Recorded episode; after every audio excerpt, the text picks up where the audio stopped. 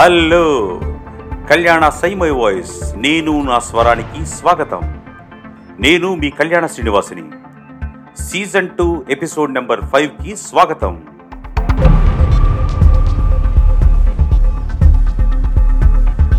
ఈరోజు మీరు వినే కథ శ్రీ ఎర్రంశెట్టి సాయి గారు రాసిన ఈ గతం చెరగదు. శ్రోతలకి నమస్కారం. గత యాభై ఏళ్ళుగా ఎన్నో కథలు నవలలు రాశాను. మీలో కొంతమంది అయినా చదివే ఉంటారు. నా రచనలు చాలా వరకు హ్యూమర్తో నిండి ఉంటాయి. కానీ క్రైమ్ సెంటిమెంట్తో కూడిన రచనలు కూడా చేశాను. హ్యూమర్ని ఎన్నుకోవడానికి కారణం ఏంటంటే మన లైఫ్ ఎక్కువ భాగం కష్టాలతోనూ బాధలతోనూ నిండి ఉంటుంది. కనీసం కొంతసేపు అయినా వాటికి దూరంగా మసలాలంటే హాస్యం ఒక్కటే మార్గం. మీతో పాటు నేను హాస్యం ఎంజాయ్ చేశాను చేస్తుంటాను. ఇప్పుడు సెల్ ఫోన్ వచ్చాక చాలామంది పుస్తకాలు చదవడం మానేశారు. ఇంచుమించుగా తొంభై శాతం రీడింగ్ తగ్గిపోయింది. అందుకే రచయితలు రచన చేయటం కూడా తగ్గించేశారు. ఇప్పుడు శ్రీనివాస్ గారి ప్రోడ్కాస్ట్ ద్వారా మరో కొత్త మార్గంలో మిమ్మల్ని కలుసుకోవటం చాలా ఆనందించాల్సిన విషయం. ఇంకా మీరు ఈ గతం జరగదు కథలోకి ప్రవేశించండి. థ్యాంక్ యూ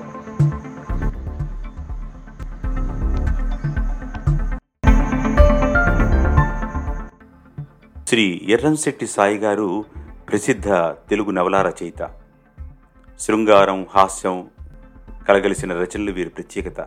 ఎన్నో నవలలు కథలు రచనలుగా చేశారు వీరు.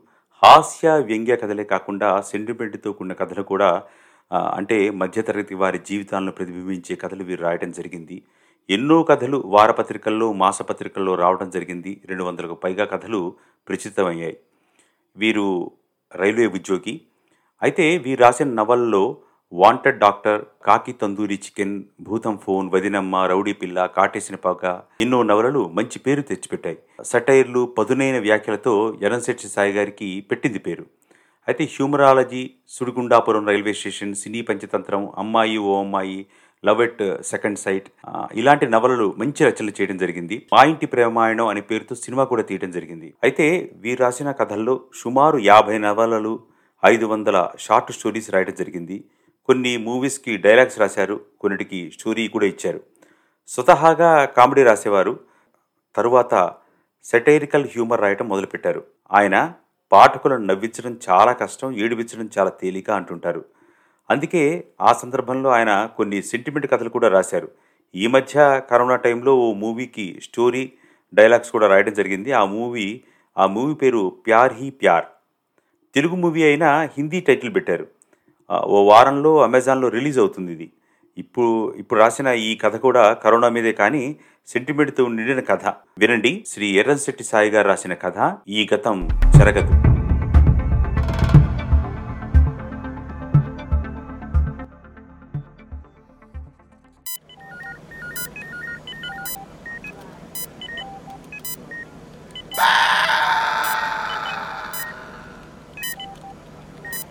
భయంకరమైన కేక.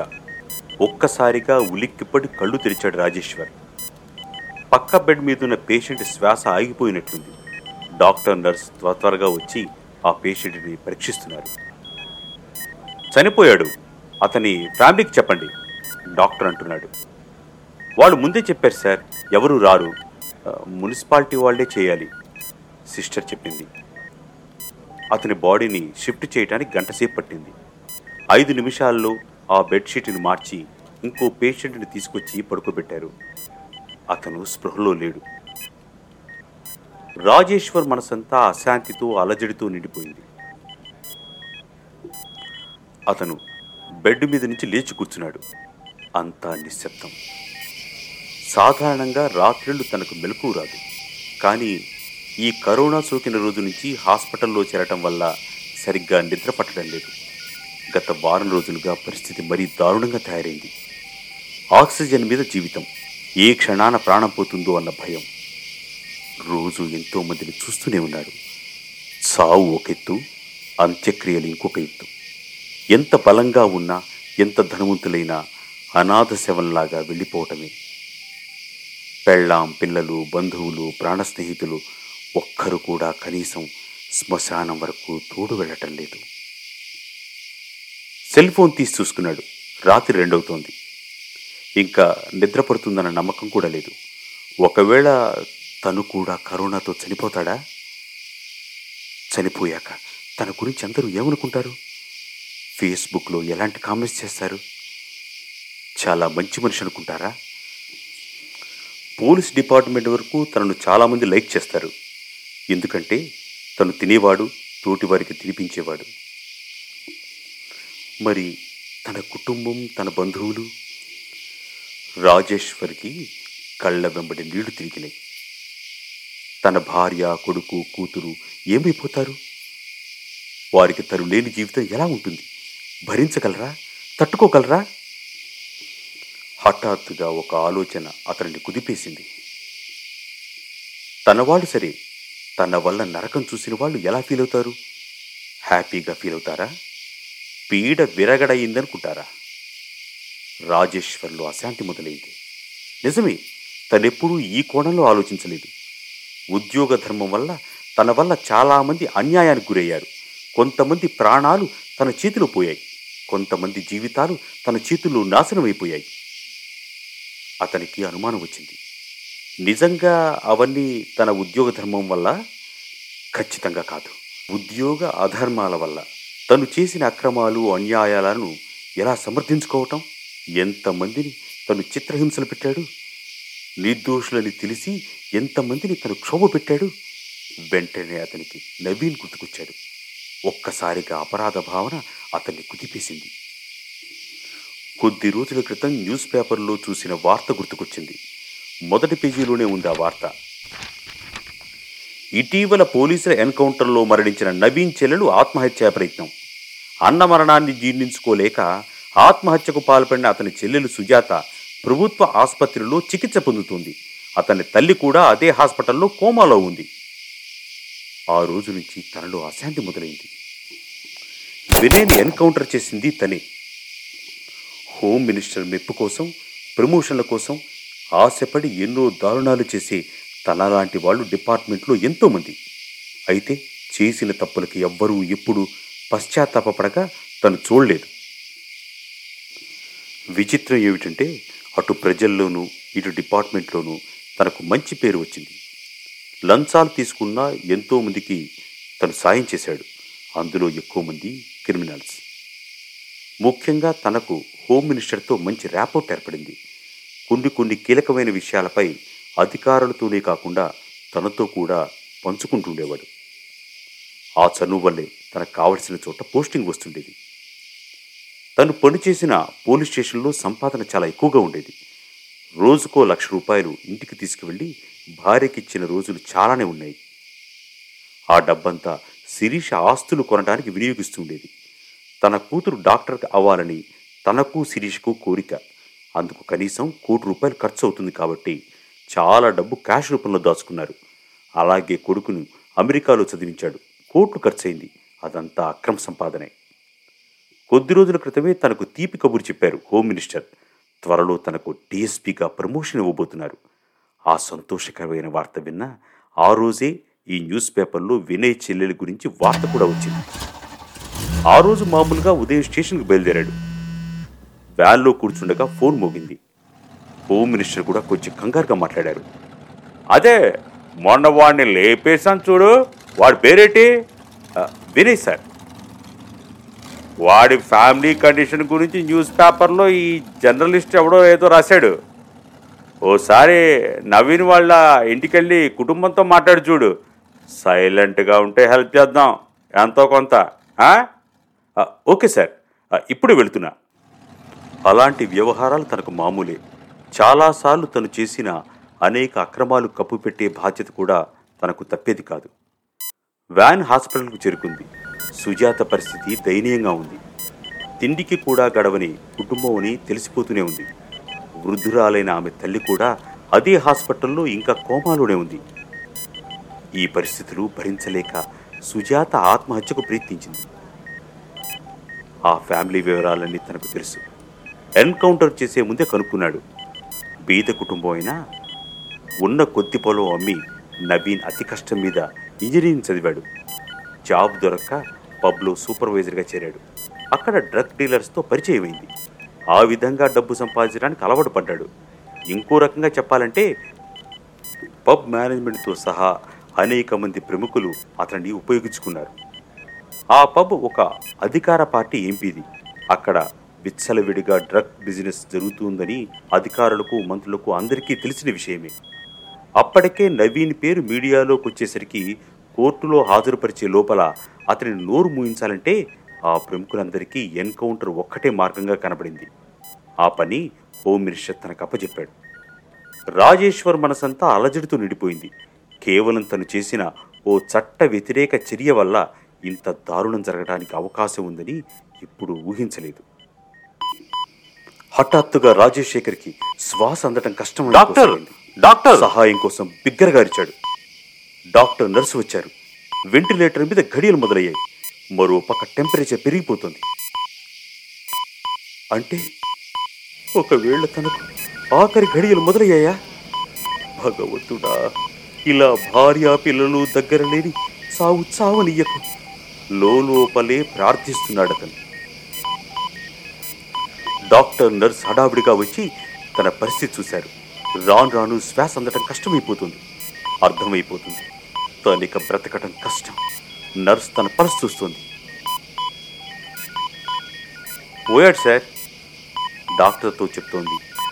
తను షాక్ అయ్యాడు. పోయాడు అంటుంది ఏంటి తను బ్రతికే ఉన్నాడు కదా. మరి ఇంత దారుణమా? తను బ్రతికుండగానే హలో నేను చావలేదు. బ్రతికే ఉన్నా. బిగ్గరగా అరవటాన్ని ప్రయత్నించాడు రాజేశ్వర్.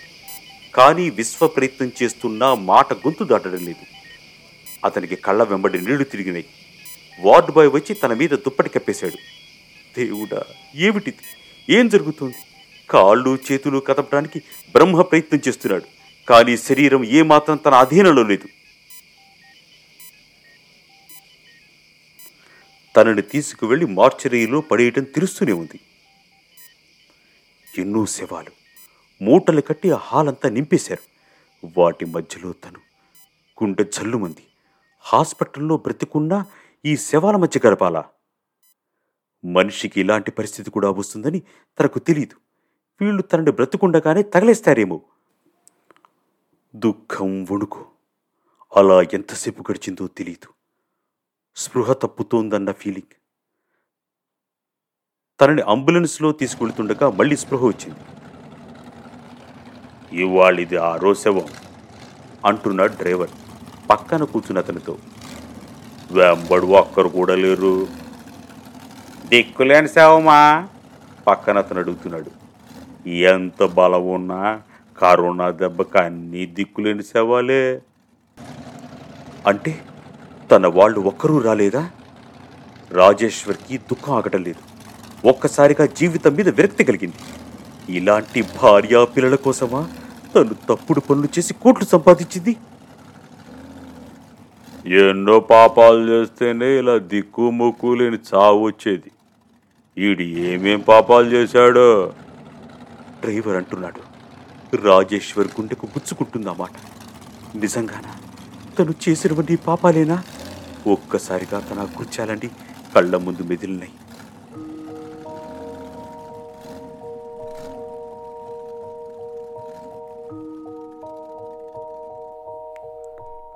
నవీన్ కేసు ఒకటే కాదు.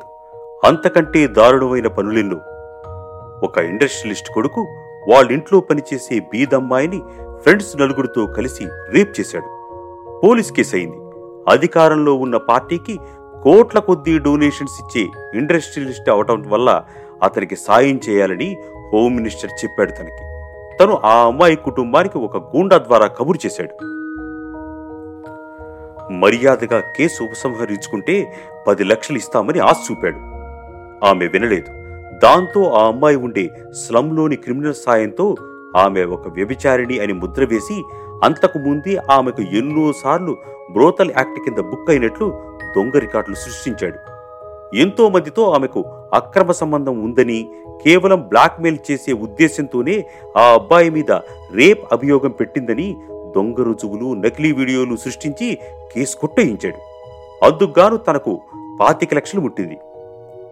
ఇక భూమి తగాదాలు సరే సరి. రెవెన్యూ అధికారులతో చేతులు కలిపి లంచాలు తీసుకుని ఎంతో మంది పేదవాళ్ళకు ద్రోహం చేశాడు. ఒక అధికార పార్టీ ఎమ్మెల్యే కొడుకు గూండా గ్యాంగ్ను వేసుకుని రాత్రి రెండింటి వరకు పబ్బులో మందు కొడుతూ డ్రగ్స్ తీసుకుంటూ వంద కిలోమీటర్ల స్పీడుతో కారు తోలి అత్యవసర పరిస్థితుల్లో హాస్పిటల్కి వెళుతున్న నలుగురిని లేపేసినప్పుడు ఇంకెవరో డ్రైవర్ ఆ కార్ డ్రైవ్ చేస్తున్నట్లు రికార్డులో రాయించి శిక్ష అతనికి పడేటట్లు చక్రం తిప్పాడు. ఆ డ్రైవర్కి పాతిక లక్షలు తనకి యాభై లక్షలు ముట్టినాయి. ఇలా ఎన్నో దారుణాలు. కొన్ని తనకు గుర్తు కూడా లేదు.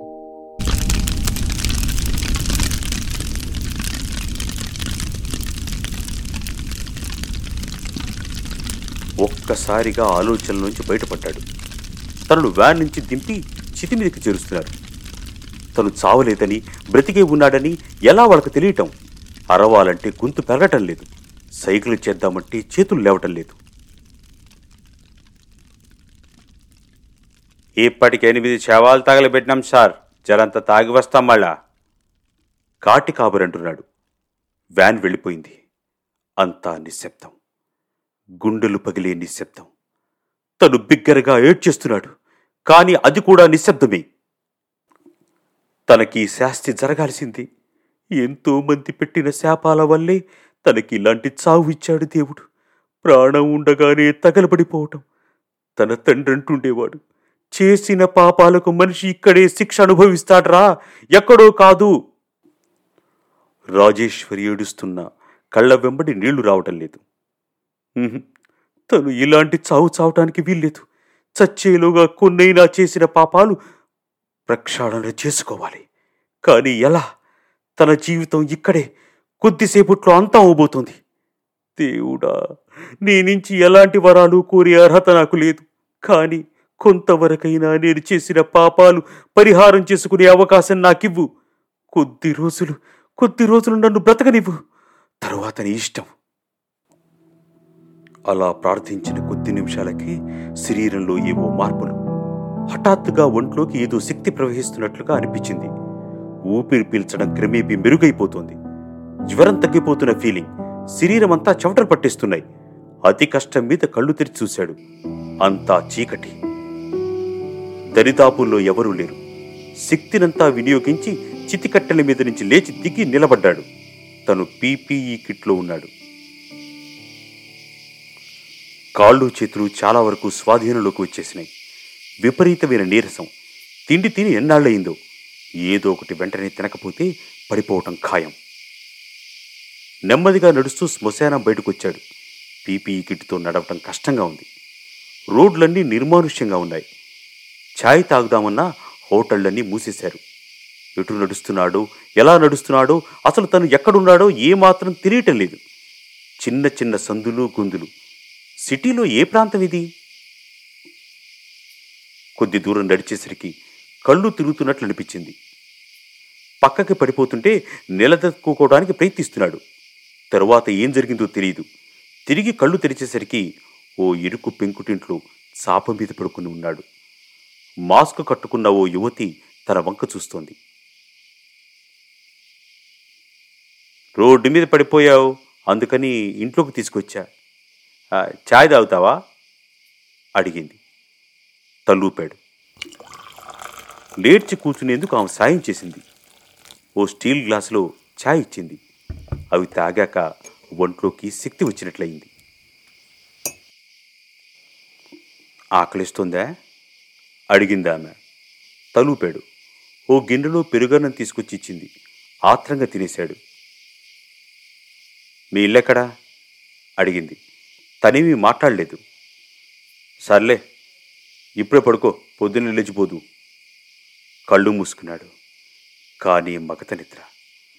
రాత్రి చాలాసేపటి వరకు ఒకరి తర్వాత ఒకరు నలుగురైదురు మగాళ్ళు రావటం వారితో పాటు ఆమె పక్కనున్న గదిలోకి వెళ్ళి కాసేపు గడిపి రావటం రాజేశ్వర్కి తెలుస్తూనే ఉంది. ఆమె వృత్తి అర్థమైంది.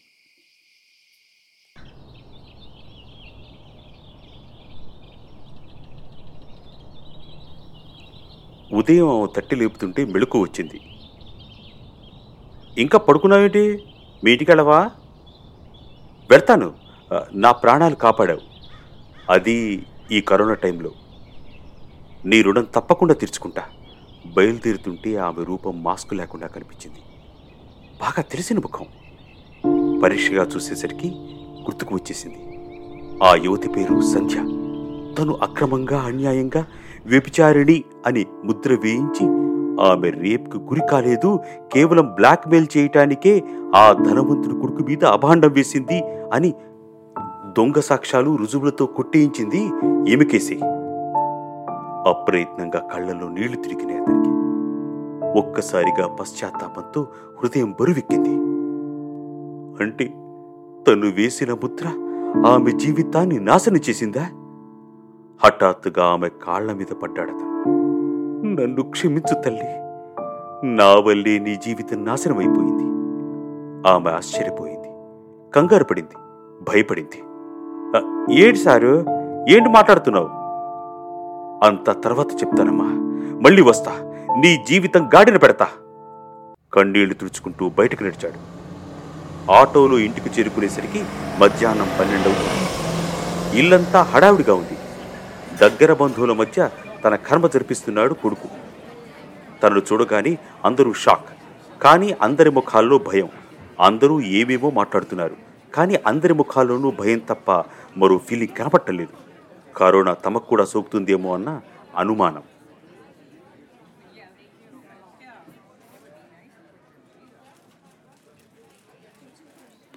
రాజేశ్వర్ అవేమీ పట్టించుకునే స్థితిలో లేడు.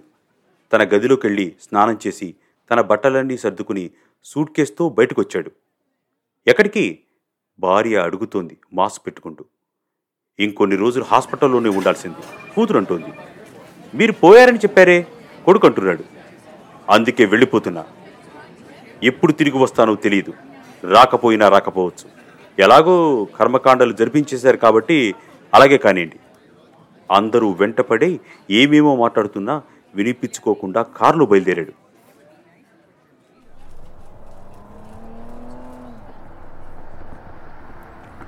భవిష్యత్ కార్యక్రమం విషయంలో ఇప్పుడు తనకి స్పష్టత వచ్చింది. తన వల్ల అన్యాయం జరిగిన కుటుంబాలన్నీ ఆదుకోవటం ఒక భాగం అయితే తన సాయంతో శిక్షలు తప్పించుకున్న వారందరికీ శిక్షలు పడేటట్లు చేయడం రెండో భాగం. అందుకు అవసరమైన డబ్బు రుజువులు తన దగ్గర ఉన్నాయి. హోమ్ మినిస్టర్తోనూ పలుకుబడి ఉన్న ధనవంతులతోనూ ప్రభుత్వాధికారులతోనూ యుద్ధం తప్పదు. ఆ యుద్ధంలో తన ప్రాణం పోయినా పర్వాలేదు. ఇక నుంచి ఇదే తన జీవితం. కారులో నుంచే న్యూస్ ఛానల్ ఎండీకి ఫోన్ చేశాడు రాజేశ్వర్. హలో ఇన్స్పెక్టర్ రాజేష్ని మాట్లాడుతున్నా. అదేంటి నువ్వు పోలేదా? ఇంకా పోలా. పోయేలోగా నేను సర్వీస్లో ఉండగా చేసిన పాపాల గురించి మీకు చెప్పాలని ఫోన్ చేస్తున్నా. మీరు నా వాయిస్ రికార్డ్ చేసుకుని బ్రేకింగ్ న్యూస్ ఇవ్వచ్చు. ఎండి గొంతులో కొంచెం కంగారు కనిపించింది. రాజేశ్వర్ ఆ పాపాలన్నిటిలోనూ మా ఛానల్స్ అన్నిటికీ భాగస్వామ్యం ఉంది. అందుకు మనందరం చాలా లాభాలు పొందాం. ఇప్పుడు నీకేదో ప్రాబ్లం వచ్చిందని కెలుక్కుంటే అందరికీ నష్టం జరుగుతుంది. రాజేశ్వర్ ఫోన్ కట్ చేశాడు. లాభం లేదు. ఇంకో మార్గం వెతకాలి. కారు వచ్చి నవీన్ ఇంటి ముందు ఆగింది.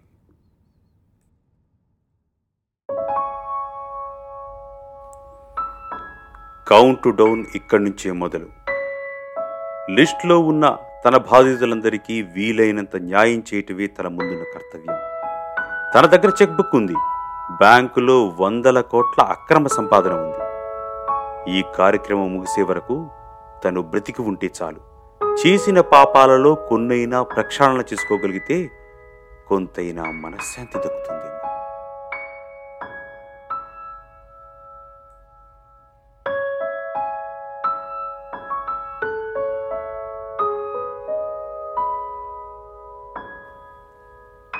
విన్నారుగా? శ్రీ ఎర్రంశెట్టి సాయి గారు రాసిన కథ ఈ గతం జరగదు ఇలాంటి సరికొత్త మంచి కథలను మీరు వినాలి అనుకుంటే కళ్యాణాస్ ఐ మై వాయిస్ నేను నా స్వరం తెలుగు పాడ్కాస్ట్ను గూగుల్ పాడ్కాస్ట్ మరియు యాపిల్ పాడ్కాస్ట్లలో సబ్స్క్రైబ్ చేసుకుని ఫాలో అవ్వండి. ఇంకా యూట్యూబ్లో కూడా మీరు వినవచ్చు.